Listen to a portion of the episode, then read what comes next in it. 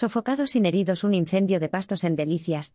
Varias dotaciones de bomberos del Ayuntamiento de Madrid están sofocando esta tarde un incendio de pastos en el madrileño barrio de Delicias, en el que no hay heridos, ha informado una portavoz de Emergencias Madrid.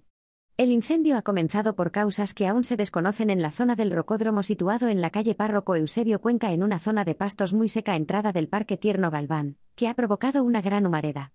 Hasta el lugar han acudido varias dotaciones de bomberos del ayuntamiento.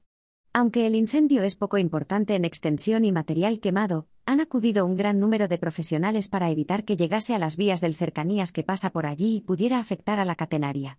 También para evitar que se propagase a las carpas del espacio Delicias, donde se celebran varios eventos culturales diarios.